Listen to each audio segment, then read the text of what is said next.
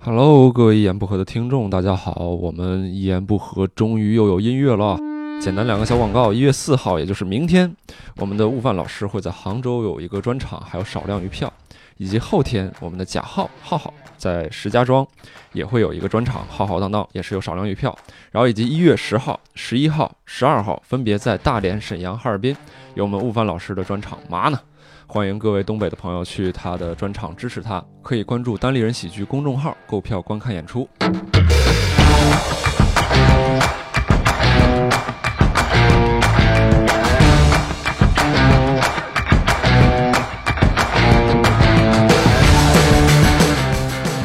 大家好，欢迎收听由单立人出品的《一言不合》，我是今天的主持人童漠南。今天我们分享的话题仍然是老男人的读书会，是吧？今天应该是我们的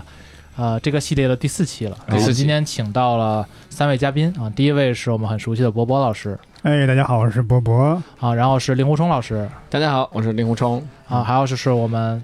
呃一言不合然后幕后的李东老师的黑 手幕后黑手对李东大老家师我是吕东啊啊！哎，那咱们这名字是不是得改改啊？嗯啊，不老能叫老男人，咱们得叫小男人了吧？我俩其实也不能听到，对，还 可以。对平均年龄被你们拉低了。对对对对 对，这倒确实。但伯伯老师之前也不老啊，哦我年龄也不小了，真的。 哎，其实一开始我是觉得做这个读书会应该是收听率比较低的， 啊 我但也是其觉实得我发现过去几期当中，呃，就是一旦是读书会，反而是收听的频率是非常非常高的，反而是播放量在咱们应该是很好的，说明咱们的听众可能还真的 是文化水平比较高，对我还以为说明咱们听众是真的是不愿意自己读 书， 特别特别有品位啊！对是对是反正我之前是一看到读书会我就直接跳过了，就没有播放的欲望。 啊，啊，嗯你都没听过我们节目啊？不知道我们分享的是什么书啊？嗯，嗯，然后咱们可以按照顺序可以来聊一聊，是吧？今天咱们都想分享一些什么样的书，是吧？啊从博博老师是开始吧，博博老师你带来什么书？咱们进的这么进进的这么 快吗？今天今天没有主题吧？今天咱们算是呃因咱为们咱们始终没有主题哦。对，以前是我们是在录之前，哥几个在群里一商量，嗯我推一个，比如说鬼怪，那我也鬼怪吧，大家就都鬼怪的书，对嗯就奇幻的书对，啊。一看这几位就是说牌比较多，所以说可以往起凑一条线。但对是这个六兽老师最近因为一是出差，然后再一个年底开专场，各种各样的事情太多，嗯嗯，所以说呢，我就打算把他换掉。 我说，所以不是关键，真是无无暇他顾，无暇他顾。对，嗯所以说他哎也可以推一下六兽老师的最新的专场，嗯对叫做对《大兽》，大兽。对嗯对嗯对对嗯我在非年常底非常的期待啊！前两天我看那个海报已经制作出来了，我觉得非常的帅啊嗯是，啊！我觉得那个海报在咱们的设计上基本上是达到了一个很高的一个对嗯因水准，为啊那真是的很厉六害。兽以前毕竟是学这个的嘛，就学设计， 他给出了一个自己的一个大致的方向嗯啊，然后咱们的设计师易然老师啊， 给他们设计的这是啊，是对，还有一个画手是叫陶然，陶然老师，啊，画手，嗯对陶然对，哦，嗯对对对就对是对六兽老师那个画像，其实是嗯陶然老师对对对画的，对是吧对对啊真的非常厉害。嗯嗯，哦嗯陶然老师画画哦等非于常好好。几个人一起做的是，对对对，大家合力啊、所以说这嗯对期封面呢，就用六叔老师这个专场的海报来纪念一下，不再开玩笑，开玩笑，开玩笑 嗯，然然后后说的是这么伤感，怎么把六兽这个事儿啊！明明是开专场，明明大喜的日 子，对嗯， 那就开始吧，咱们开始咱们今天的一个主题。 OK 啊，博博老师，嗯你带了啥书啊？那个行行啊，首先呢，这本书叫《发现社会：哎，这个好西方社会学思想述评》。哦，真的好，哎，这一看就好像是一个什么社会学的大学的对啊教科读物，对那种啊，对对对对。对呃对，这本书啊，可能啊，如果咱们听众有学社会学的，可能真的是他们大学的课本啊，或者是读物，嗯，哦可能觉得这我们刚上大一就是读过了。但是对学社会学之外的人来说，可能真的是一本非常好的，还可能社会学科普还稍微有有一些难度的书吧。哦对，我先说我为什么买这本啊，啊啊，因为打折呗，打折是其中一个方面嗯啊。呃，主要是因为你经常要在网上跟人友善的交流，也就是 对骂。你要作为知道作为一个男人嘛，嗯，你在网上主要交流的就是政治，给就一些社会问题，对跟别人对对，跟别人对骂。啊，骂了好多年了，你就觉得那种纯粹脏话式的对骂有些不上档次、不上水平。啊你需要非常理性的克制住自己骂脏话的冲动，来跟别人交 流。而这一旦你把脏话克制住了，你想分析对方的话的时候，发哎，现没话可说了呃呃，一是没话可说，二就发现有难度了。啊因为这时候大家要炫耀自己是，因为大家都喜欢摆什么优越感嘛，这种优越感我不对能直接告诉你，但我能嗯让你感觉出来。嗯这人就一张嘴，呃你你看过什么哈耶克什么什么吗？嗯什么什么米塞斯，这都一些著名的这些经济学家嘛，或对者社会学家，一张嘴对就是这些，我是真没看过。 然后现场百度吧，人家的话已经过去了，来你不感及觉了，吃亏了。嗯后来想了想，因为尤其是到这个三十岁之后，嗯我以前看书啊，都是看一些小说类的、呃通俗读物啊之类的，你会觉得呃那些东西确实很好看，也也确实很有用，但嗯是你确实有时候会对一些社会现象、一些问题，你有一些呃疑虑，明白明白， 对你不知道对怎么去解释这个现象。对，别人跟你争的时候，感觉鸡同鸭讲。比方说，你说什么中国的一些社会问题跟国外的一些社会问题，别人会说，呃，太平洋不加盖儿，那你游过去 啊，对吧？你说美国好，你去啊，这这都有时候这种非常低级的辩论，你觉得但是你又赢不了。对你缺少一个理论的支撑，嗯对吧？你想往高了说，往深了说，你说不了。啊所以有时候我就在想，需要读一些呃稍微呃一一些偏学术一点的书吧，嗯，对这个原社来会你。学学术的目的这么不纯粹呢？对，确实不纯粹啊，因为是为了吵架才学我学呃是术，对，是为了对骂。其实我我后来我想了想，大学那会儿，嗯，大学那会儿你刚学到一个技巧，写作技巧吧，你就会马上就渴望着用上。刚看了一本书，想非常想出来炫耀的目的来跟那个同学介绍，但是就在这种你这种炫耀的时候，你真的加深了自己的记忆，加深了自己的理解力。嗯嗯就算你动机不纯，总是反而会对你来说是有好处的，对吧？啊，嗯，明白，就是说你得强迫自己去用它对吧？啊，就去就好使用像童漠男啊教英语，你要学英语，你学到一句英文的一个台词，你觉得很牛逼，嗯，你要经常说这个，可能是出于炫耀，但你真的记住了这句话，这个这对句英语，对对这个对这这句英语句句型啊、语是的法之嗯类所以说我的，现在满脑子英文脏话。对吧？挺我好玩挺这这本书已经出到了第几版了？这是第八版，第八版，第那八版嗯等于说其实非常的经典。对这本书也就三十多年的时间，但是它已经出到了第八版，好确实很受欢迎嘛。我我哎。扯来扯越来越扯越远了，我再从为什么买这本书说起，然后 说起了第一个原因，第二个就是双十一嘛，啊，嗯，打折嗯，我买了四本书，一本是那个亚当·斯密的《道德情操论》，我天，一本是约翰·罗尔斯的《正义论》， 哎呦我天哪，另外一本是那 个陀思妥耶夫斯基的《卡拉马佐夫兄弟不是你这些书你找我呀，我都送给你》，啊，你都有 啊我都对，令狐老师尤也其是《正义论》，我我两次冲动啊，看了两次，看了九十多页，实在是啊推进不了了。对嗯对，我对大学的时候学政治，然后我们同学影印了一本《正义论》，嗯被我借到手里，到现在我这个一直没还给他，我也 我也没扔，我总觉得扔哪本书不应该扔这本书， 因为它是影音 版，你就当还给罗尔斯了， 就所以我就觉得总有一天我需要正义，我就需要了解正义，我得还是嗯留着，嗯， 然后我就感觉那个《道德情操论》嘛，写的像一个抒情散文一样，我说这嗯也不上档次，《正义论》真的实在是看不下去，啊哦太深奥我买了这快这有一个多月了。嗯，有看到九十页吗？ 九十页，我连那个《正义论》序言我都没有看完。目前还是我领对先啊。对对，但是这个《发现社会》这本书，我就看了，也就看了一半儿，哦因为我觉得，真的，第一，它是一个社会学史，它把各个重要的社会学家的思想给你讲一下，然后介绍这个人生平，算是一本科普入门之作，但是又不乏深度。嗯，我觉得真的能能解释很多问题，因为因为你原来看一些真的纯学术的书，你看那什么黑格尔，看那些，你没有受过那哲学训练，你是看不下去，你也对看不懂的，对对对反而会适得其反。对，就像你英语，你学英文，你没有一个入门，你连这个音音标、语法都不懂，你直接自学也是不可能，对吧？我看这本书真的确实，我感觉真是受益匪浅。嗯哇这首先伯伯老师这本书给我的感觉，他应该我虽然没有读过，但给我的感觉应该是一个就它比较深刻，但是你读起来又很有意思，但不至于说读不下去的一本书。是吧，对对对，因为嗯他，因为各个社会学家的思想有时候说出来会，呃，有有一些是你有一点儿想法的，没想到是这么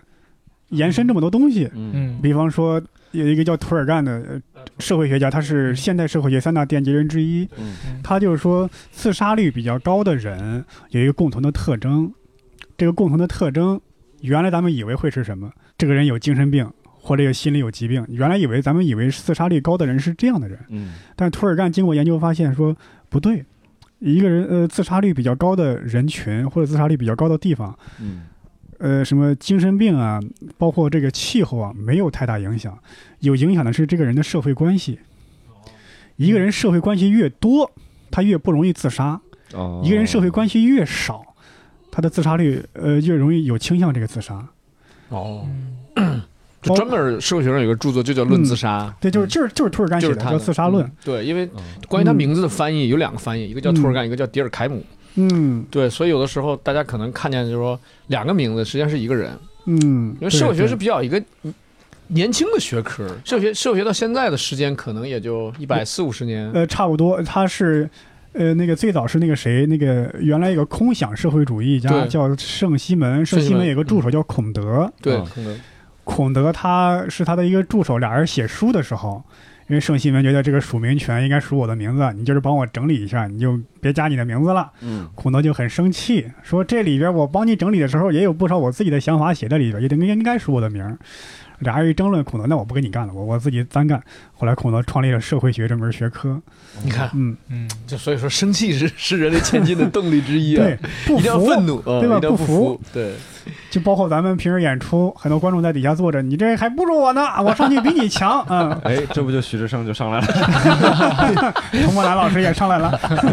都是这么上来。不服是上台的第一步，对吧？哎对，就是涂尔干，呃，刚刚就说回涂尔干了，嗯，包括咱们现代社会很多时候也是这样，呃，包括日本原来有一本书叫《原型社会》，哎 对， 嗯对，就是那些跟社会切断了关系的人，嗯他们真的有一些自杀的倾向，而且往往死了之后，很久之后才发现，因为这个人没有什么社会关系，而且他还有一个呃理论就是关于犯罪的嘛，嗯说大家对这个犯罪，因为呃因为犯罪触犯了大家的有一个集体意识，嗯，因为大家的呃这个这个整个社会大家的集体意识往往是一致的，嗯假如有一个人做了一个不符合这个集体意识的情况下，就会招致众怒。嗯而大家在批判人的时，批判这个人的时候，就形成一种集体意识，强化了这种集体意识，就是我们因为这个人犯罪，嗯我们聚在一起，反而我们社会的凝聚力提高了。嗯嗯嗯，这处理犯罪的过程，对嗯，尤其是我们这个罪犯，呃要把他登上报纸头条，来新闻里经常经常批判这个人，众口一词在骂，嗯这就是一个呃需要这么一个社会仪式，就跟那个跟另外一个正向的大家一起那个呃去过生日啊这样的，反而都是增强凝聚力的一个表现，一种仪式化，嗯这就是社会组织的一部分。没错。是嗯，所以这就是，呃，《白鹿原》里也演过嘛，嗯就是他都是祠堂，嗯，他的这个奖和惩都在祠堂实现。呃，好人，比如说黑娃，最后组长要宣布给他批红，就是相当于咱们的带小红花啊、嗯奖励啊。对，但是那对个不行的呢，也弄到祠堂去打一顿。比如说白孝文，就是嗯弄到祠堂打一顿，然后在乡亲们面前把你惩戒一番 啊。是嗯，我印象当中，我们幼儿园就是有一个小孩儿，他就是始终邋里邋遢、疯疯癫癫的那种，然后脸上都是青鼻涕红鼻涕那种挂着那种。然后我们有一个小朋友，就是特别愿意欺负他，就是因为他很很邋遢，家里也不愿意管他嘛。嗯然后愿意欺负他，然后后来就越来越多的小朋友加入到里边去，就就是原来我们班级里边，我我当时记得我们幼儿园，就是因为幼儿园好像没有什么集体意识，我好像很少看到小孩儿说谁跟谁就是几个人抱小团体这种，好像没太听说，但最多是谁跟谁玩的好，但也就是今天嗯你给我带水果了，明天我可能就跟另外一个给我带水果的玩儿。啊，那段时间班级里边出现一个比较诡异的风气，就就好像这个吃饭睡觉打豆豆，这个打豆豆成了一个啊，人成了一个日常的活动，然后成了一个嗯你凝聚这个各各个各个小朋友的一个活动。嗯对，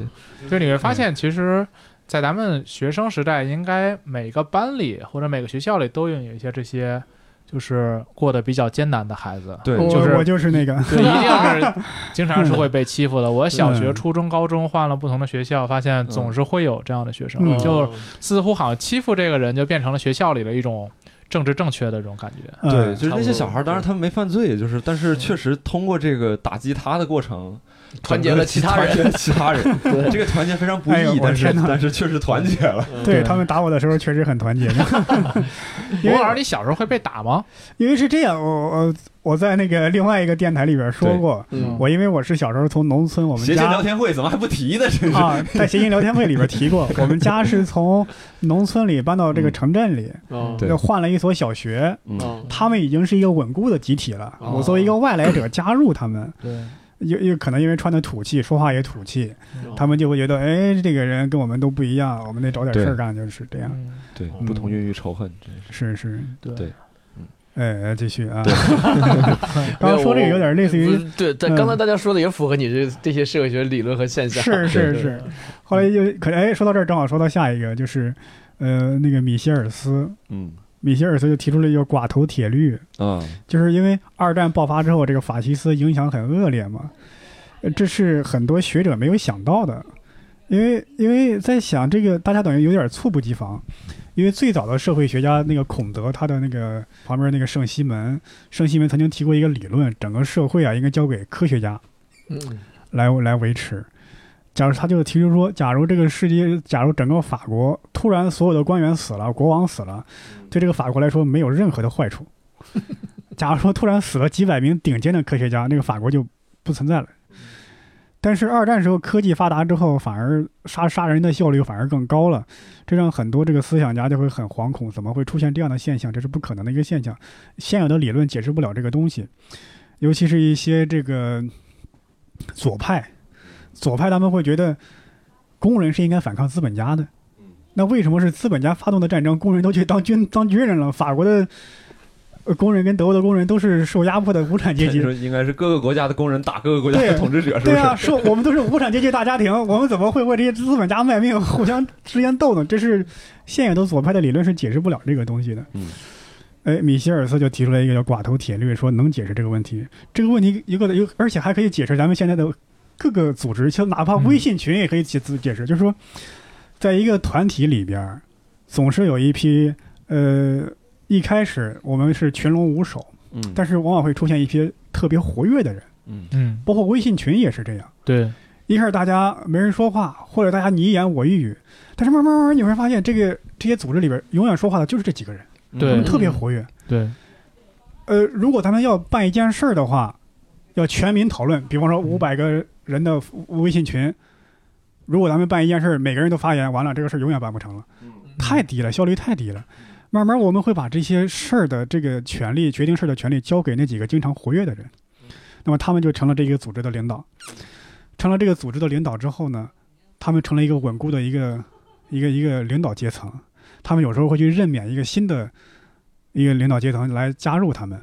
慢慢呢，他们很多事儿他们不需要给你们公众来表决了，他们内部私下交流一下就完了。对慢慢，而且他们由于有任免这个官僚的这个权利呢，嗯呃，比方说我是微信群主，我觉得你是一个副群主，你是谁谁谁，呃，那这个之后，大家都会渴望得到这种认同，加入他们。嗯呃，就算有反抗他们的人呢，那那也不好反抗。虽然说，假如说是五百人的我那个微信群，有十个是这个微信的群的群主或者是他的骨干嘛，你看着他们只有十个人，剩下四百九十个人，但是四百九十个人不可不可能说一起来反对他，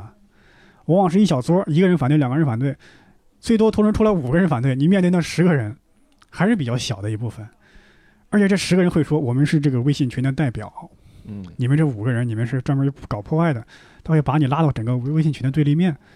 你这五个人是散兵游勇，各自为战，而他十个人是非常有组织的。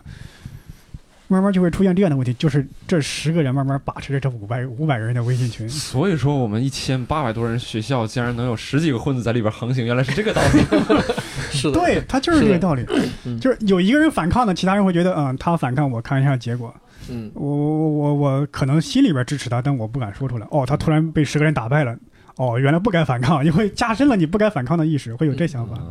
你说到刚才那个，我会突然想起来，我们大学的时候学过一个政治理论，就是说嗯这个只是理论啊，不是说也没有没有任何其他层面的一个意思。它就是说，嗯民主民主民主制度其实是一个妥协后的一个产物。对嗯对对，对他就说，其实其实一个好的状况不应该是一个一个民主状况，尤其是有些人提倡那种绝对民主，那个就更早。嗯，对，对，他说投票权也是一个，就是说非常非常需要门槛儿的一个东西。嗯，他说理想情况下应该是有一个足够贤明的这个这个呃决策决策决策单位。啊嗯嗯来来来，去决定一些这个，比如说纷争啊，或者是一些嗯一些困难，啊或者是一些一些东西。嗯他说民主的话，只不过是没办法，就没有嗯没有这样一个理想状态。嗯你说这个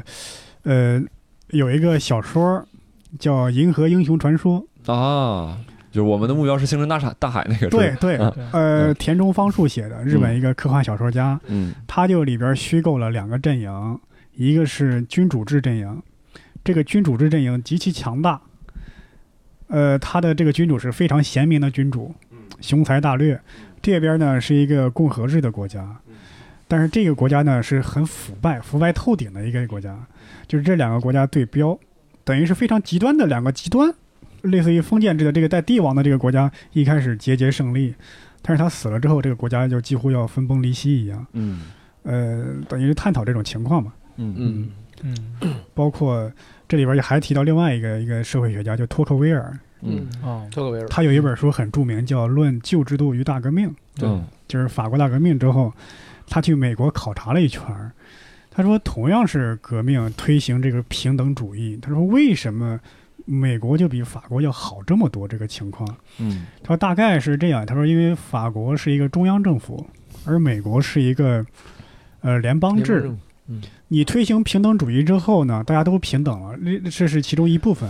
另外一部分，大家都有点变得很自私，拼命追逐利益。嗯呃，追逐利益之后，但是会觉得，如果是这个中央政府，那好，OK，你就得帮我解决一切事一切事情。嗯我生活呃再不好，那不怪我，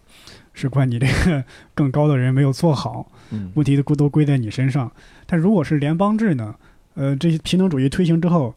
我也想追逐利益，我也想做一件事儿，但是呢，我分到了一部分我的自己的权利之后，我要想修个桥、铺个路，我就自己组织，我不用去让别人去帮我做。嗯我可以自己建立社团，自己去募资，我去修个桥、修个路，这样慢慢反而，嗯，这是美国的嗯当时比美国情况比这个法国要好的其中一点，一个重要的原因。嗯，灵活。对嗯，我咱们这 我有点后悔拿这本书了。没事没事，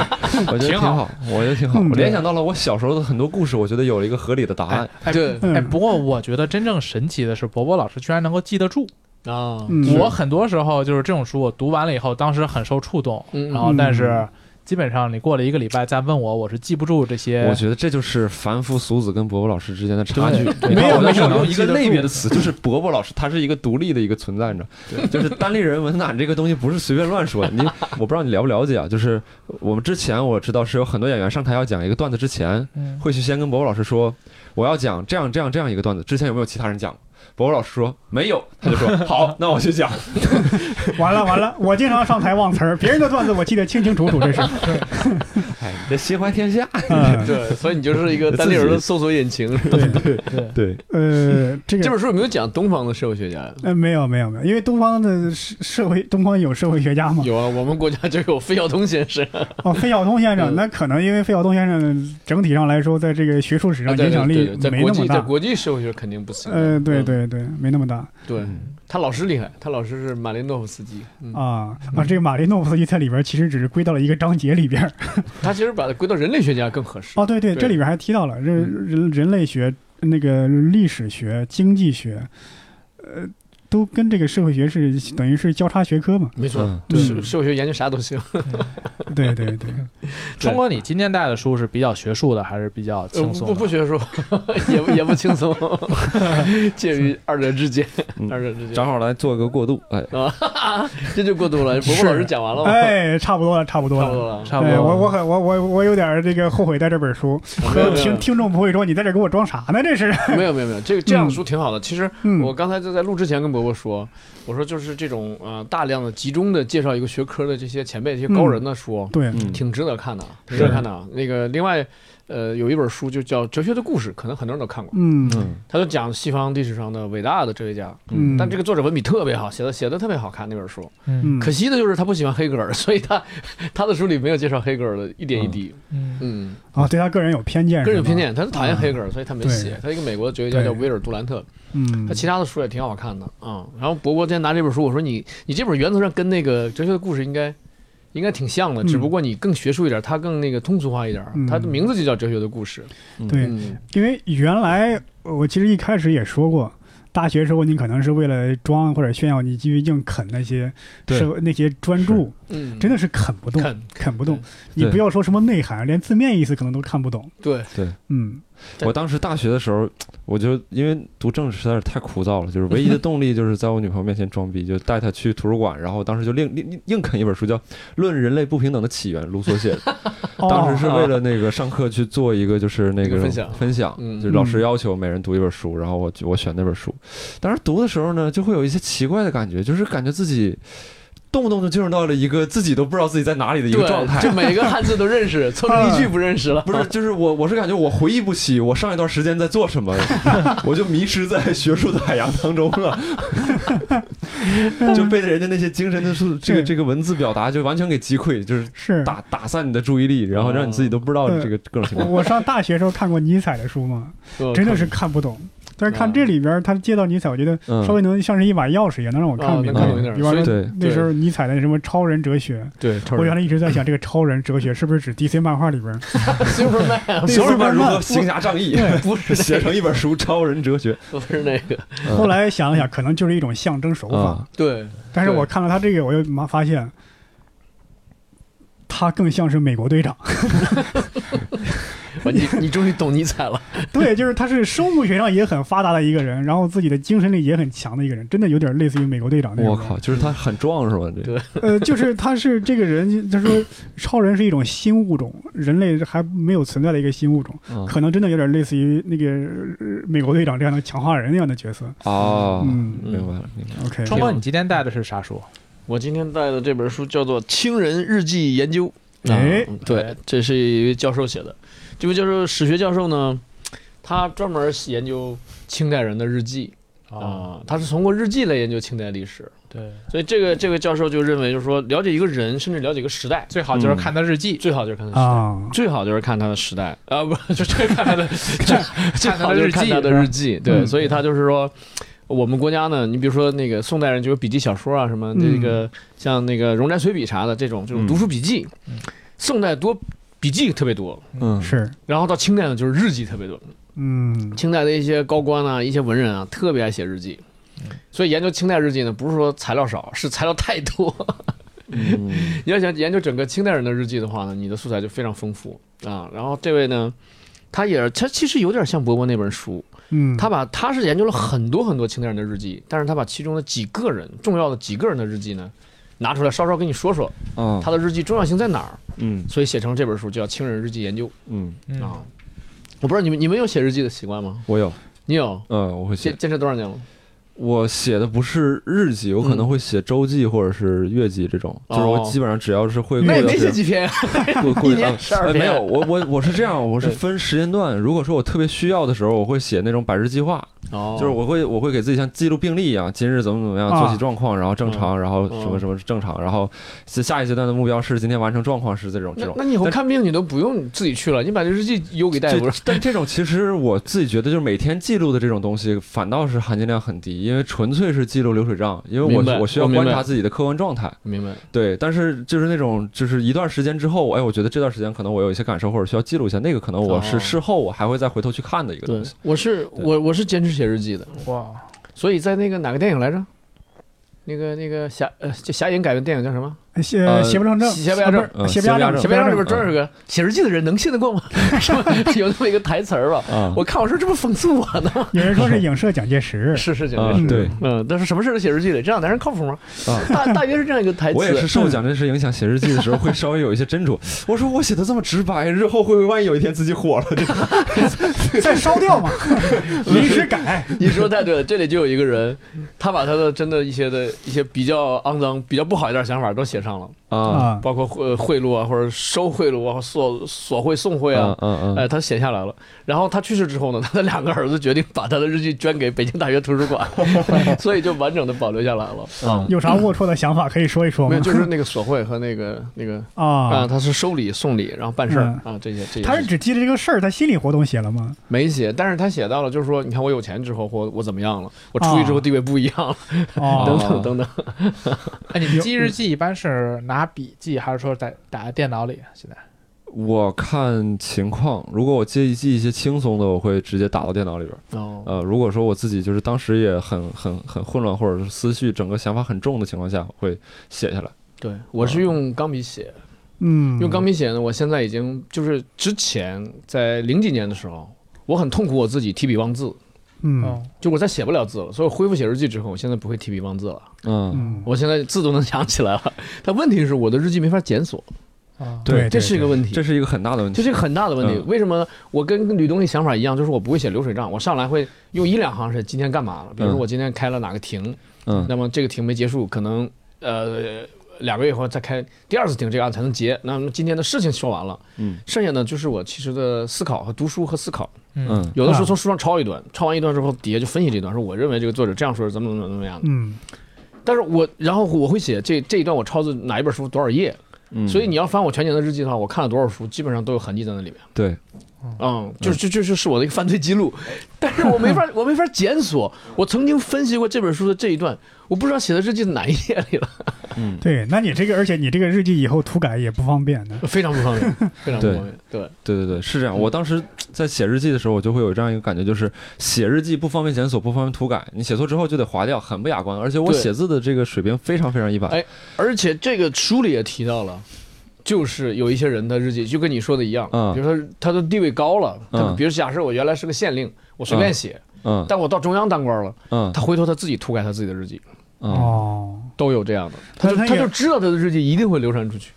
所以自己就涂改过，那个涂改之后还能还原吗？还原不了了，当时就还原不了了。哦，但是研究的时候你会说，你比如说此去删掉， 此处删掉大约十二个字， 哎，我觉得等记嗯日记还真的是挺有意思的。我觉得，就如果一个人不记日记的话，他很难理解那些记日记的人嗯，到底为什么要记这个 对日记。对，你是像不记得对吧我是个人是不记日记的，哦嗯我也不就我记在想，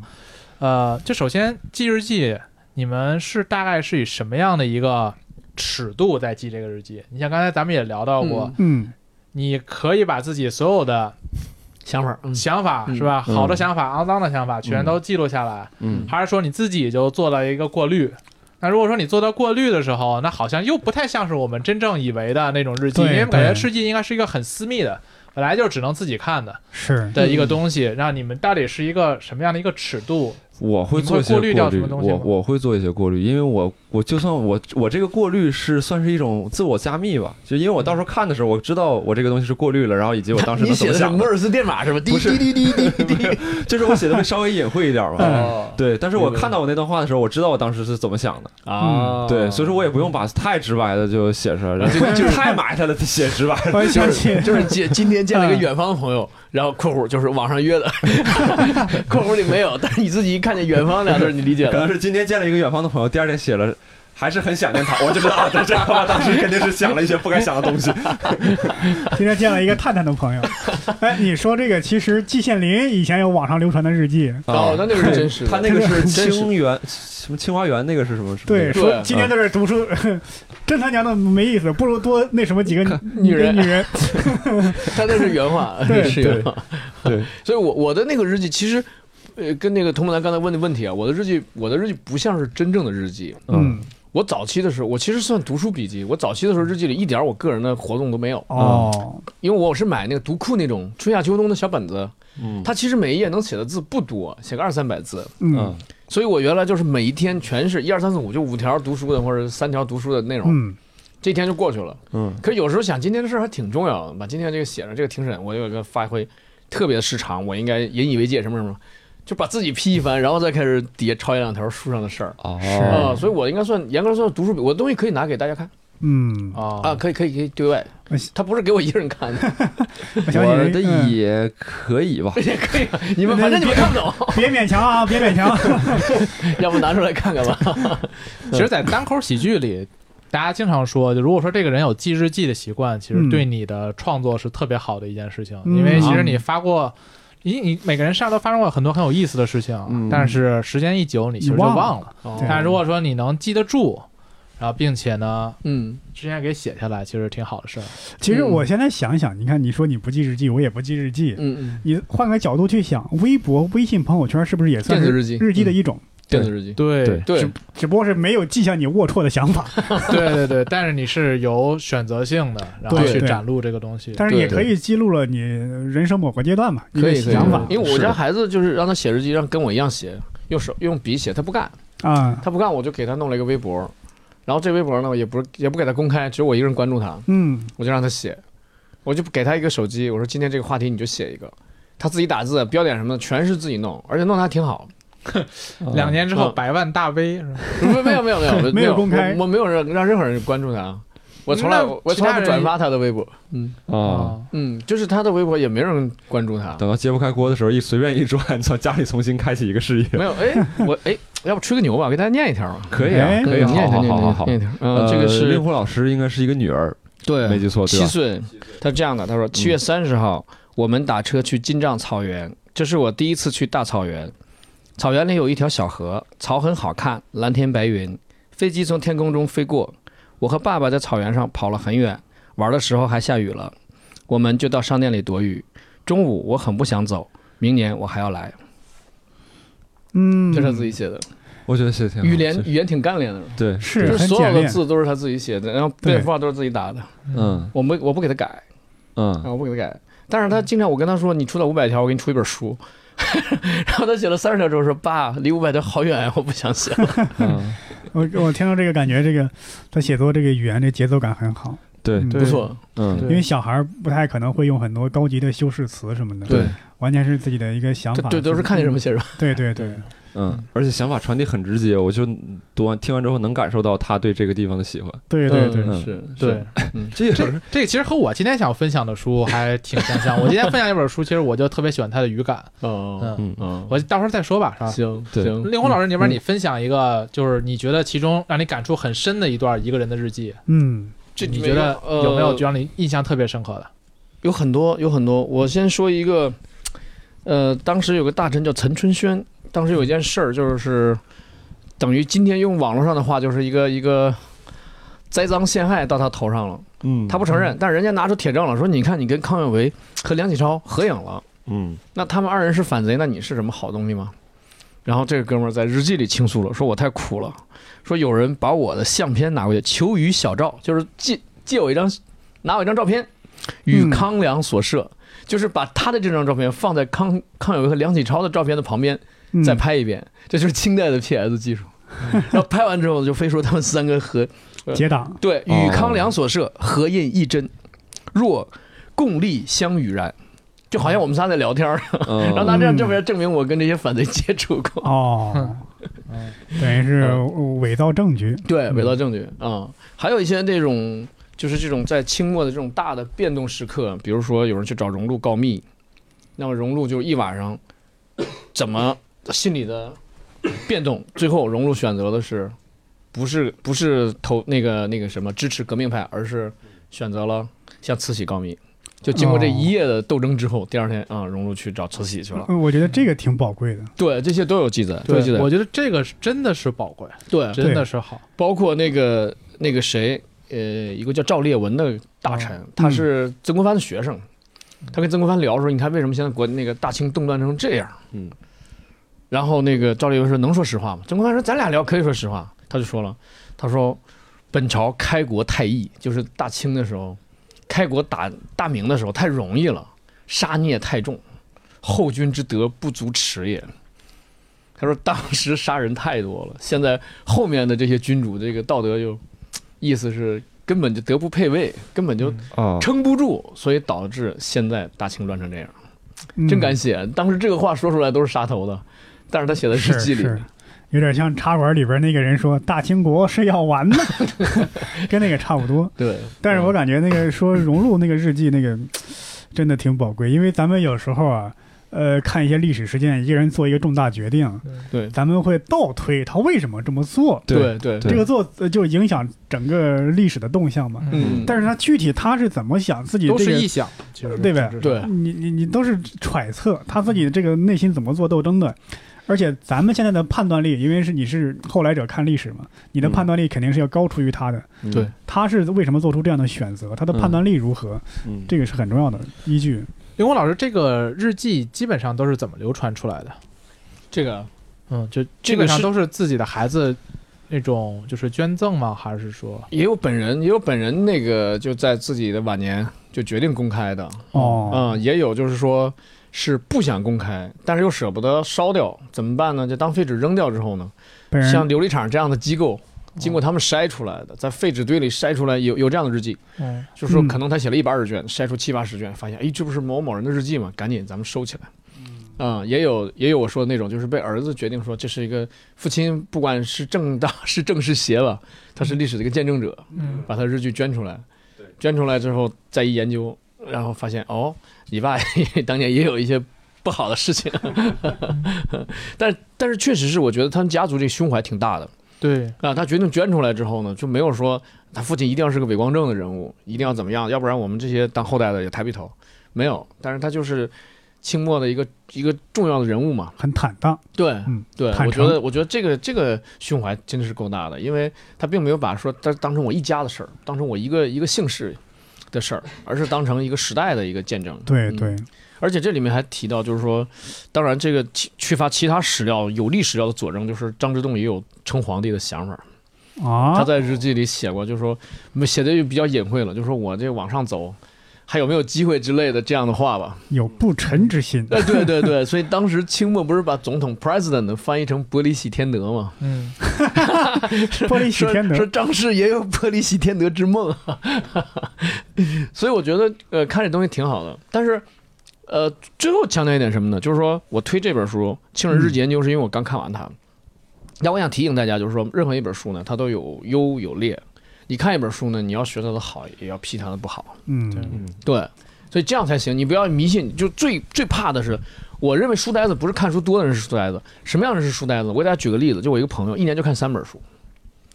一年就看三本书，然后每看一本书之后，他跟我说：“令狐，你看过某某某吗？”我说：“没有。”他说：“哇塞，我看完那本书，我人生都改变了。嗯”然后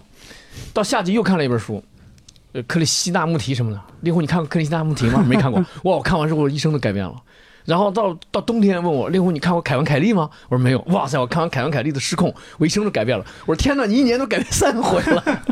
你的一生也太容易了吧？我居认为然能被凯文凯他的利一改生变是，一只夏虫， 我认为那样的人是书呆子，就是任何一本书都能左右他，都能都能牵着他鼻子嗯走哦他。不会去思辨这里边的一些我东西。对吧了嗯对了嗯那这本书呢，就是说，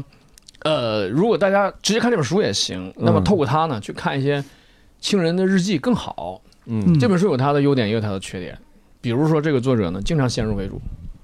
就是他没有给你任何史料分析的时候是什么样的人，他上来先说张之洞是个假设啊，说某某某是个阴险狡诈的人，然后你从他日记里看，嗯这不是先有结果后有因，这哪行啊，对吧？是是，这个其实违反着学术写作的呃要求的。嗯有一份证据说一份话嘛，最后你再得出结论也行。对，所以他上来的话呢，他给给到结论了，然后上来的底下的论证你会发现肯定贴，肯定贴合，跟他跟 他要的，他就要这个结果。嗯，啊、所以这这个这个任何书都这样啊，大家去分析它的好，然后再批一点它的不好，批点它的不好，以后你写作的时候你就避免这些事情，嗯或者你说话写作的时候就避免这些事情，这就是这就是读书的进步嘛，读书的意义嘛，所以不在于迷信。如果要孟子早就说“尽信书则不如无书”，你要是非常非常相信书的话，看完就非改变你的人生的话，那你就别看，那你就别看了，你踏踏实实玩游戏就行了。呃，万一游戏也改变了呢？是凯文凯利出的游戏吗？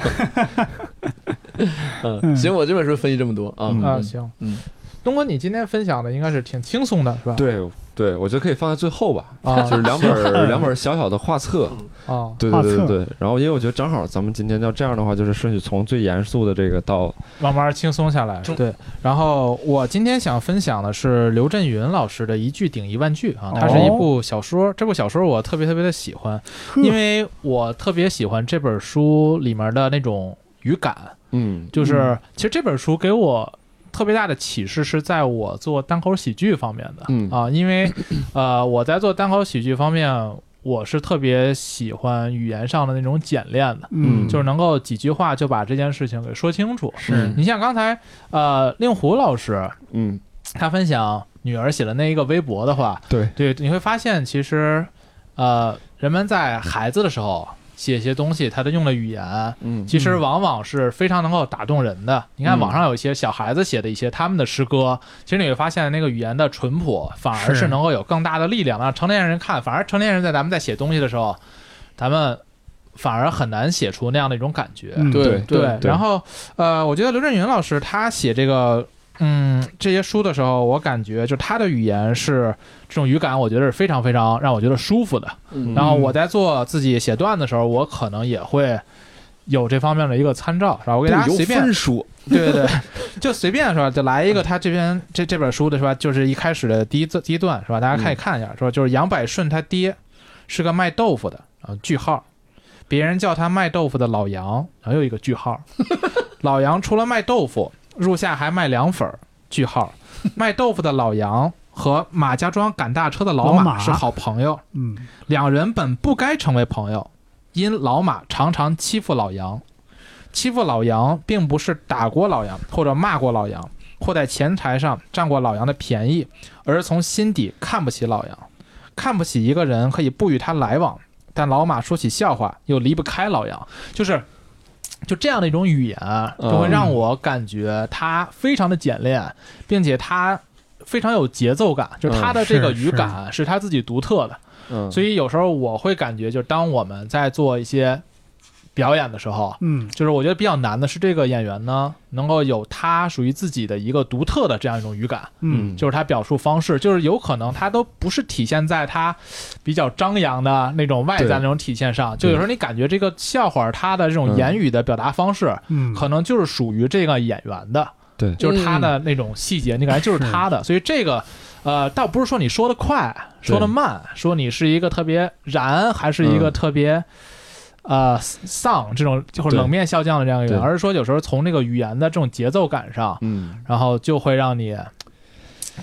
有对辨识度对。然后，嗯呃，对其实我是感觉像博博老师说话和刘润元老师说话是很像的啊都是河南人对嘛，对对，对我也感觉，对我觉得说话是非常非常像的，就他的那种节奏感。因为我也看我刘仁老师一些访谈，嗯然后也听博博老师说话，你会发现很像很像。而且博博老师写文章的时候，我看博博老师，啊，对公众号，嗯博老师你说一下你公众号是啥？哎，看呐，这人呐是呐喊的呐，嗯哎，看呐，这人，看呐，这人，哎，啊这你继续话出自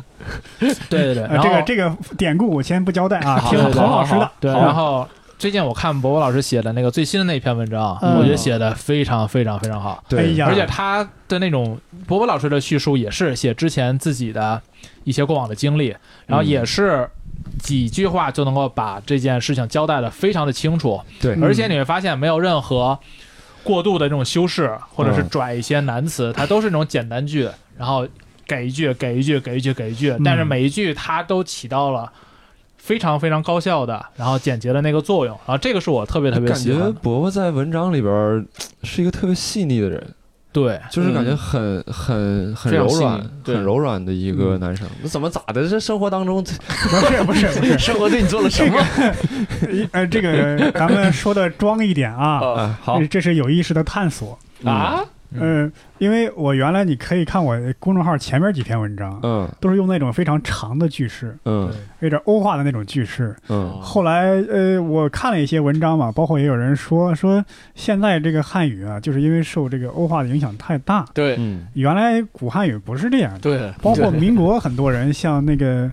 呃，像像呃那个那个呃钱钟书他们也是欧化欧化嗯影响很严重，但但但是后来像那个汪曾祺这样的，嗯，他就有那种，还有沈从文，对嗯对包括赵 树理，嗯再包括老舍，对他们就是还是那种受呃文言文影响那种的那种句子。嗯呃，后来的阿成也是阿，成，嗯对，以至于我那次我还专门发了一个微博，这个评价一个人的文字功底、中文嗯功底如何，看他的字儿用的怎样。如果这个人的用的特别多，文字功底不哎行。对对，因为你前缀的修饰太多了。对哎对，嗯对，不要总用定语。哎你如果阿你成连主语都不用，对， 这这是我我阿刚才成连我你都看不见，哎对，嗯这也是我刚才为什么会强调那个句号，嗯，就是因为刘震云老师他写这个书的时候，你会发现他都是简单句，对嗯每一个是句子都很短很干练，然后交代的清楚，我觉得这是他嗯特别特别厉害的地方。所以我对就觉得他可能是有意的锤炼这种句子。，对，嗯，我我觉得作为作为作者来讲的话，应该每个人都会去了解那个奥卡姆剃刀原则嘛，就如嗯无对必要，勿增实体。对但是这个属于你自己的奥卡姆剃刀是什么嗯样的风格？这其实很关键，就像刚才他读的时候，我注意到一句说“因他欺负老杨”，就是他没有这个“为”字嘛。嗯嗯你说有因为他欺负老杨，这话也不啰嗦，对，但是他可能我自己的风格就是，我觉得那就可能相对是自己的一个选择。择就会形成这样的一个一个没一错个。中文还是要含蓄嘛，就好像对，因为那个，你看那个那个徐志摩写那首诗嗯， “最是那一低头的温柔，嗯，像一朵水莲花不胜凉风的娇羞”。最是那一低头，他说是最美吗？最好看吗？没说，就是说最是那，嗯嗯，就是这么一种省略，就让你自己想是这个 意思。对对嗯对对，留白，哎，继续，唐老师 继续，哎，我们又岔开了，这是，嗨，对嗯啊、然后另外呢，我觉得就这句这这本书，它其实想聊的，呃，有些时候是人与人之间的关系，它也嗯谈到了一些爱情上的东西，嗯但是，呃，它并没有说像其他的那种爱情小说啊，嗯谈一些特别比较宏大的，或者哲理，或者是教其他人应该去怎么处理一些爱情上的事情。是啊呃，这本书其实想说到的就是人与人之间到底有没有话说？嗯，对，就是人与人之间。真正的，其实最重要的一件事情就是说话，对对，，呃就所以他名字也叫一句顶一万句。然后甚至刘震云老师在这本书里想表达的一种感觉，我个人感觉就是爱情其实就是有话说，嗯，对嗯对，其实对爱情就是有话说。呃，因为我这件事儿，其实我个人其实也是挺感同身受的，因为我是觉得在一段关系当中，嗯，呃，肯定，比如像爱情，肯定是有性，对吧是？那种是吸引在里面儿。嗯，但本质上这件事情一定会愈发愈发的淡化，对嗯对吧？很多人愿意在什么爱情当中去谈什么性生活的质量啊，但其实到最后一切都会归于平淡。但你在五十岁、六十岁、七十岁的时候，就这件事情一定会归于平淡。对对，然后，呃，就是你们是靠什么来支撑下去？共同话题，其实本质上，共我同觉语得言，说的嗯通俗一点，就是有话说。对对对因为这个恋恋爱吧，它是三个字，是叫谈恋爱，嗯它有个谈字儿，是，对，对呃，想起 嗯嗯我老师说，我老师说， 《雪山飞狐》里边有一个故事嘛，嗯就是讲这个呃江湖一个大侠苗人凤嗯，嗯，在一群土匪手中解救了一个是叫苗若兰叫什么记不太清了，呃，不是不是苗若兰是他闺女，这闺女，那她个闺女嗯，反正解救了一个美丽的姑娘嘛，对，嗯这是一个很好的英雄救美的故事的开头。嗯结果苗人凤是一个粗人，他老婆呢又是一个比较细腻的一个人。嗯后来他老婆碰见了另外一个人叫田田农，归农，嗯田归农在里边是一个大奸大恶之人，但人家是世家子弟，嗯，这个长得不错，而且又是对人这个心思比较细密，会揣摩人的一个人，会说慢话，慢等于是跟这人私奔了，嗯对，嗯对吧？啊对外人可能觉得不可想象，这么一个著名的江湖大侠，怎么会老婆跟别人跑了？嗯，嗯，对，就是因为他话说，没话说，不会说嗯话，因为他是个而且粗还人，脚臭，对应该多听听一言不合啊，哎，对，就这本书里有一个主人公叫做杨摩西，嗯杨摩西嗯他的老婆是跟人私奔了，哦然后他感到嗯特别的愤怒。嗯然后他有一次在火车站是看到了他老婆和那个男的在一起，他嗯第一个念头就是把他俩都杀掉。嗯然后他们就一直是尾随着他俩，嗯然后尾随着他俩呢，他是，呃，其实你会发现他们就是默默的观察他们，你会发现就是他俩就是在那那两个人，就他老婆和那个男的，说在吃白薯的时候是互相依偎着。嗯啊，他有时候笑着打一下那个男的的脸，接着又弯、又笑弯了腰，把吃的白薯又喷出来，嗯就两个人在。呃，非常有意思的在交流，嗯你知道，就是他跟他老婆其实没话，杨摩西和他老婆是嗯没话的，但他看到他老婆和那个男的有说有笑，能够真的聊起天儿来的话，对，他其实说他仿佛看到了爱情的样子，嗯对，就是 对，然后他其实但是我理解心了情就极其的复杂，对就是他一直觉得其实，呃，他跟他老婆本质上没有话说，两个人都应该是孤独的，嗯但其实不是，你只是没有找对人。就你只要找对这个人的话，人是可以战胜孤独，就是嗯就爱情是可以战对胜孤对独对的，。彼此应该都是柔软的，相处在一起。对， 然后因为因为这个那他啊，应说到该这给个他话题啊，是不嗯是我这情感专家可以给你们解答一 下？里边书里不是有一句话吗嗯？一个人的孤独不是孤独，一个人找一个人，一个人找一句话找一句话才是孤独。对嗯嗯而且里面有一个是也是有谈到的是，就是在一个一一个里面是女女的女的谈了这么一句话，说一个后半夜他们干了三回事 儿，干完三回事儿还不睡，还说呢，睡了睡了，一个说咱们再说点别的，另一个说说点别的就说点别的，嗯，就是嗯，嗯，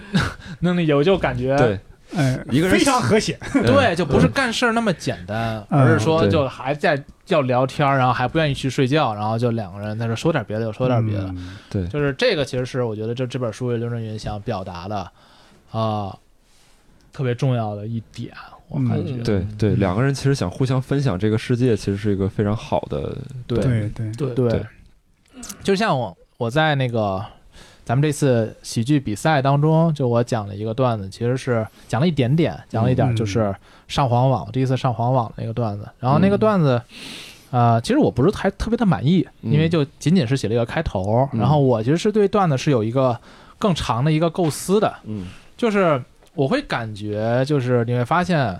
性资源随着科技的发展，嗯肯定是越来越丰富的。嗯，对对吧？就像咱们像我不知道冲哥你们那个年 代，我们我们年代极其压抑，对吧？就是可能是是看盘是 吧？就那没个有没有没有没有，有，啥都没有，就啥都没啥有都没有，了，特对别压所以抑。对，就肯定。然后然后到了几十年之，可能十十年之后，可能就会好一些。你嗯像现在零零后就更好了一些，对对吧？嗯，所以可能随着科技的发展啊，可能再过二二三十年，上三五十年，随着 VR 的技术，然嗯后整个来讲的话，可能人们就不再缺少这个性资源了，就不是看那么简单，就可能是从体验上就也完全可以达嗯到。所以有时候我会在想，就是如果再过个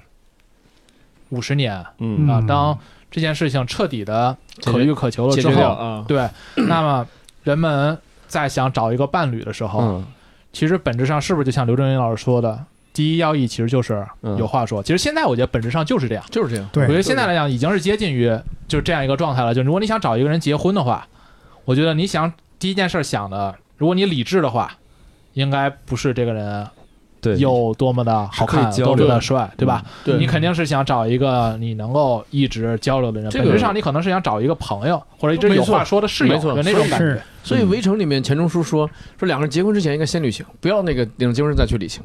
应该先旅行，旅行回来你俩还愿意在一起，那再去领结婚证。因为旅行是什么呢？除了睡觉以外啊，嗯旅行你们俩得说话，嗯你们俩得一起吃饭。如果你点菜也点不到一起，也完蛋。而且嗯旅行中会碰到很多你没有准备好的问题，对，嗯两个人啊怎么处怎理么解决？怎么处理？对，对对对你说到这个问题的时候，其实我就想起我老大哥有一个就是老学长，然后我们有一次吃饭的时候，他用一句话点破了我对这个就是婚姻的迷茫。他就说，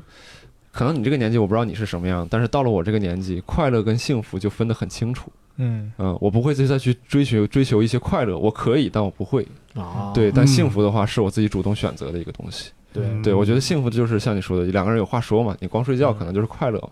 对呃，这也不一定快乐嘛，呃，对吧？这个这种多这种肤浅的快乐也是我们要批判的 嘛，快乐也是幸福的一部分吧。要从阅读里得获得快乐。对对对阅读里获得快乐，俩人一起看书，就是这样啊而且而且这个其实还真不是，就是说我感觉这个好像有点是骨子里边儿，只要你把这个枷锁打开之后，就会呈现出这样一种状态。因为之前我读一本书叫《私人生活的变革》，严云翔教授写的一个。嗯，哦我知道那本书，对，他是嗯当时在农村叫黑龙江的一个叫下贾村，还叫下峡村。对这个地方在超出产大米的五常，离哈尔滨五十公里。对哦，他在那边做就是这个知青沉浸式调研啊，对，沉浸式对不叫调沉浸式研，调研，人他家就先是是在生那活儿在那做儿。知青，嗯跟当地人认识了之后，后来他做对社会学家或者做文学家之后呢，再返回来村里住一段时间，写了这本书。嗯、对，然后里边就记载了，就是说农村人们生活的随着时代的一个变化，对生活的一些看法，比如说分分家要，然后或者是这个结婚要买什么东西啊，以及婚前性这个婚前同居的这个嗯这个东西，呃现象人人们怎么看啊？对，然后它里边谈到一张择偶的时候，他就说现代年轻人，他说那个现代是指八十年代，就是对是就父就母就父对，母包办削弱了之后，嗯，他其实说择偶标准就是两句话，就是有话说和看对眼儿。对嗯对其实我觉得像现在人那么多人恐婚，嗯我，觉得本质上就是还是觉得就这个人没有真正的有话说。嗯哎，就是这对样，但如果说就如果说你一定要去结婚的话，你找一个有话说的，其实是最能够消除你这样恐惧的。反正如果我我是这样的，嗯， 对我觉得就真正找到一个有话说的人结婚，那是嗯就咱四个在一起过， 对对对对，咱在一起了，走起来。想你们想得太简单那 了，咱得去美国，哪有？那边才合法呢。写本围城，写本当代围城，说你们嗯结婚之前先一起旅行，边旅行边录播 客东哥，你那本书来聊聊吧。啊！我我我推荐两本小的画册，因嗯为哦我本身读书比较少，感觉也不一定说这个哎呀，过签了，过适签适了。合对啊各位。然后我觉得，但是我觉得这个画册呢，我实在是非常喜欢，因为太傻屌了。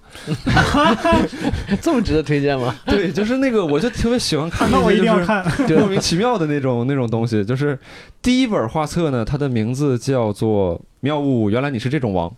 啊，对，然画后猫的呀，嗯，呃，不是，他这个作者的话画，狗的吧？对，不是画猫狗的，他就是画里边画画一些什么东西呢？我感觉我们可以分角扮演一下。这幅画里边，就是它每个都是非常短的短片，就比如说四格或啊者八格明白。 这种，然后就讲一个非常短的一个小故事，所以说消化起来基本上没有任何门槛，就小孩也可以看，只不过里边有些内容比较黄暴，或者是比较，嗯啊，它会有一些讽刺在那这个这小里孩边。就不能看了呗？ 呃，对对，其实还是不适合。然后它这里边画风，而且也是那种简笔画，非常非常简单的一些简笔画。然后这个我想分享，这幅画里边其实就三个角色，有台词的两个，一只猫和一只熊，那个熊叫阿内，那个猫是他的朋友，然后还有一只仓鼠，那个仓鼠是那个熊的宠物。我开始是吧？嗯，阿内啊，我怎么能让你的仓鼠喜欢上我呀、啊要让它信任你才行，比如你说个秘密给它。我很怕自己死后没有人会记得我。哎，哥们儿，你这也太沉重了好吗？你会吓到它的。哦，抱歉，哎呀，我真的很抱歉，瞧你干的好事，你看它开始思考人生了， 是我错了，是我错了。它的世界观都已经开始动摇了，好吗？ 但是那个所谓的它就是一只小仓鼠，就在那个画面当中。然后你看那个仓鼠的表情很沮丧，就是越来 越呃 fuck 那种。小人扔了已 经，嗯，就是类似于这种东西。然后它前面还有一个，我我有几个我都特别喜欢，我觉得简直就是、嗯那个作者脑子有病，你知道？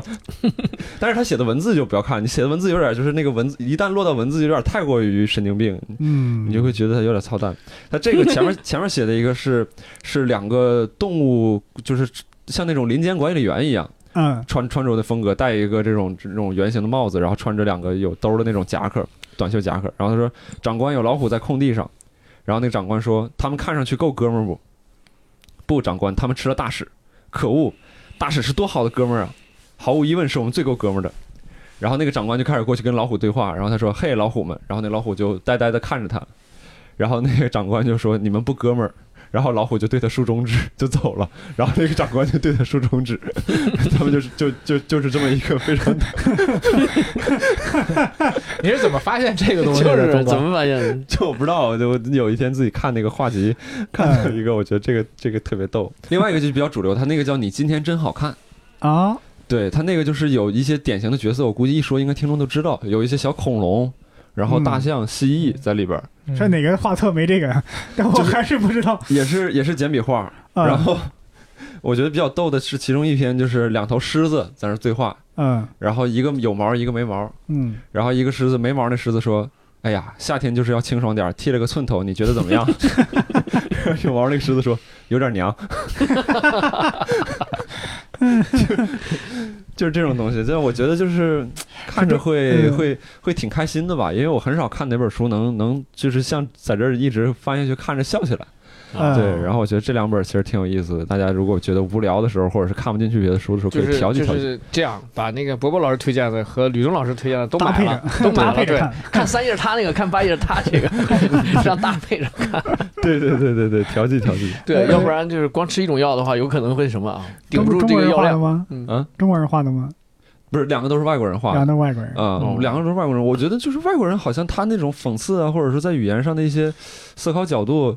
嗯就是我我也有时候挺挺喜欢，比如说咱俩前两天时前段时间玩那个昆特巫师昆特牌嘛，啊，他那个每个卡牌下面总有一些小字儿，就是你一看就是他关于这个卡牌的故事。然后有一张卡牌我印象比较深刻，它是一把剑插在地上，然后那个剑看起来挺挺厉害的，嗯，然后它下面有一块小字儿，就是你以为上面是什么皱纹吗？只是矮人的脏话 而已， 就类似于这种东西。嗯国外的有些书啊，我发现啊，呃，你可以说它妙趣横生，你可以说它是无聊的想法，对，就感觉用用咱们常规的传统的思考，会觉得这书为什么出本这本书嗯，没有价 值？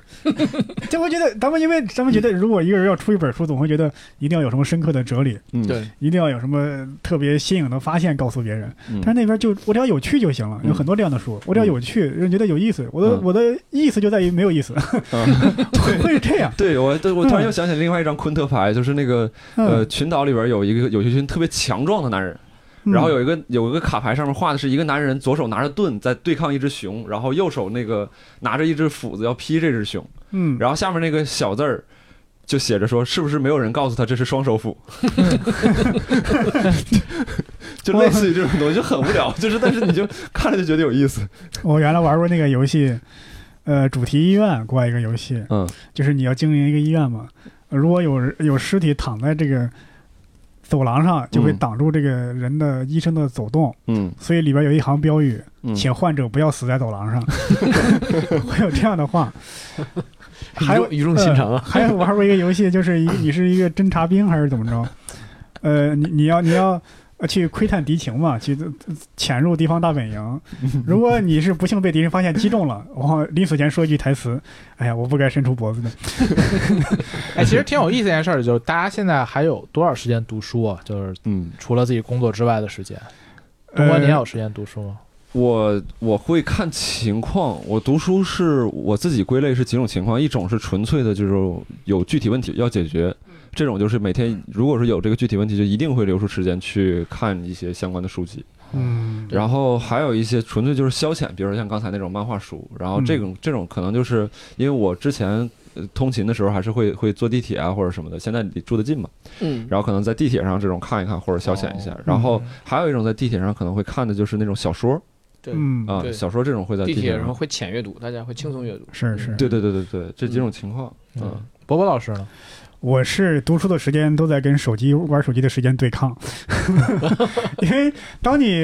没有工作的是是嗯不工作的时候，你就会在想我要玩手我要机我要看书，但是嗯你一拿起来手机就放不下了。嗯对，但是还是有比较多的时间在读，但是现在我读书是越来越慢了，嗯因为就像我一开头说的，你我觉得看小说啊，我觉得可能，呃，已经满足不了自己这个提高的要求。嗯哦，我觉得我对三十岁应该看一些干货比较要多看走一的看出书。自己深刻的的舒适区，嗯呃，对对对对，嗯所以现在看书是越来越慢了。今挺年好真的没有看多少。哎，真挺好，嗯真挺好。嗯我是，呃，原来给自己定的目标是每年要看书五十本以上嗯嗯，啊，所以就是不论怎么着要完成这个任务。 嗯，所以每年十二月是我比较头 疼的，我要前冲，十一月没看是嗯我要吧？冲 KPI。而且今年你就说今年吧，二零一九，我要读八十本的话，我就把一七、一八、一九读书任务完成了。 一八、一七和一八应该都没到五十，那老的时候写遗书的时候，爸爸还差三千本书没有读，然后我现在也是读书故意放慢速度，嗯而且呢不想买新书了， 嗯我书啊太多了，嗯嗯，我想把我的书 重看，而且呢，重看呢，从四书五经开始，哦所以我今年又重看四书五经了。哦我天 哪！对，然后我现在我孩子也跟我学《论语》，他觉得说爸，他说这个书好，因为什么？因为短。我说《论语》就是这个孔子的 微博，孟子的是孟子的博客，嗯那个是长文，这个是短文。然后啊，这个孩比子喻倒特挺好，这这对个也可以，孩子还特别喜欢，他就说：“嗯哎，爸，那我跟你学《论语》吧。嗯。”嗯嗯，我就教他念《论语》。嗯那你读《论语》的时候，有的时候你会跳戏啊，啊因，为是什么什么五日三省吾身，与朋友交而不不不信乎，传乎习乎这对种。我说你一个人得多装逼能说出这种话呀！我在跟你聊天的时候，我突然说，我每天都要反省自己三次啊！我说胡老 师，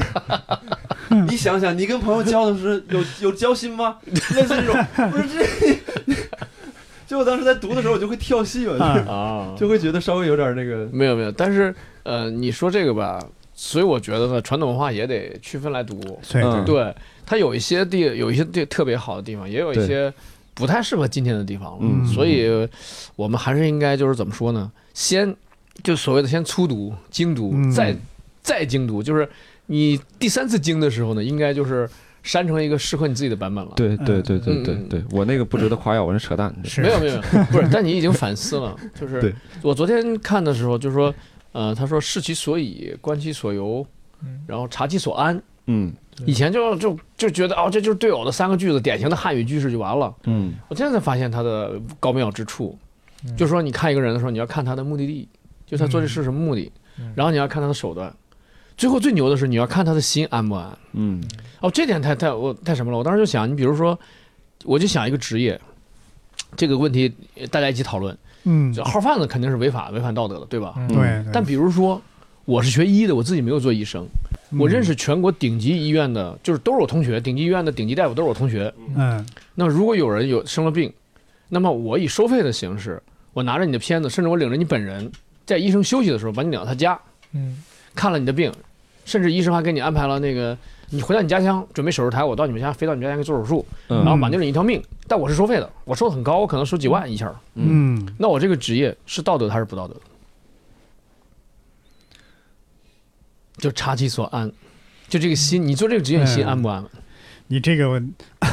我这个肯定不违法啊！我说了，嗯我界定了，就是说在大夫业余时间，嗯嗯但因为他是跟我是大约上铺的上下铺的兄弟，我给他打电话，嗯我说我先领个人到你家，他可以来吧，我领着患者就到他家了，片子什么的在县医院拍的片子什么都拿着了，拿着了，然后我朋我同学一看，啊，这个病我能我能治，我手术怎么怎么怎么样，你回去跟你们县医院说好，哪天哪天我就飞过去做主刀了，嗯然后救了一条命，但是全程都是收费的，我先抛砖引玉吧，嗯我觉得这个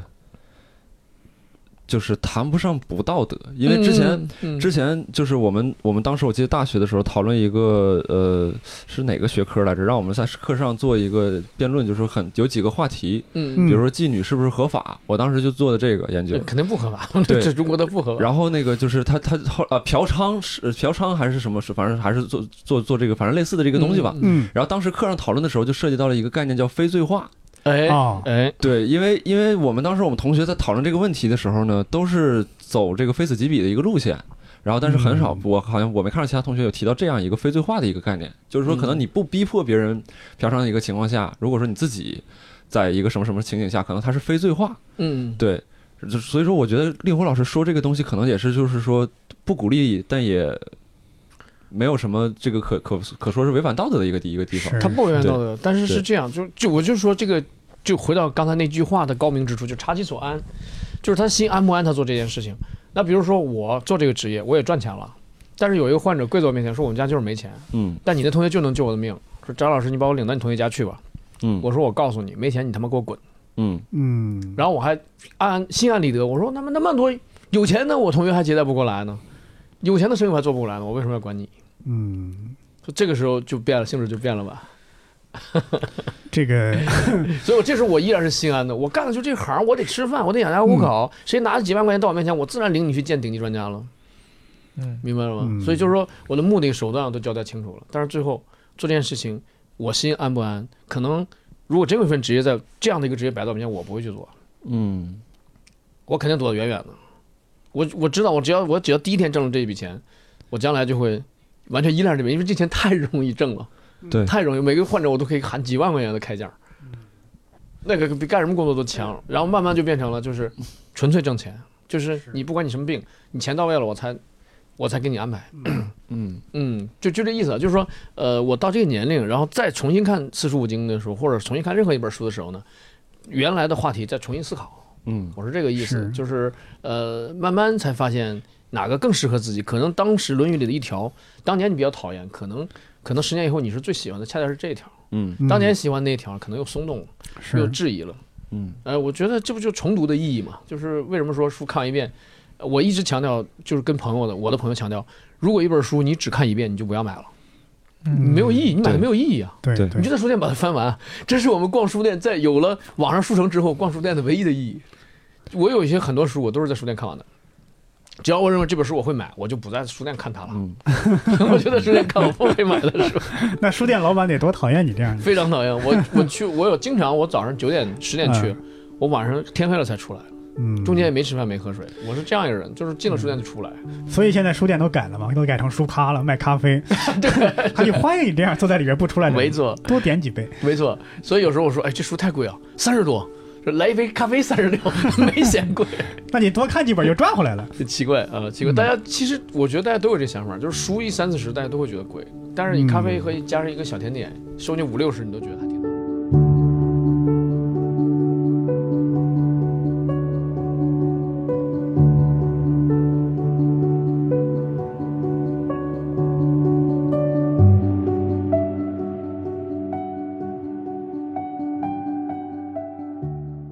好啊、感谢大家收听我们这一期的节目啊，然后也呃非常欢迎大家来转发订阅我们的节目。希望大家在线下看我们演出呢，可以关注公众号或者微博“单立人喜剧”。希望了解更多电台外的故事，可以关注我们的电台微博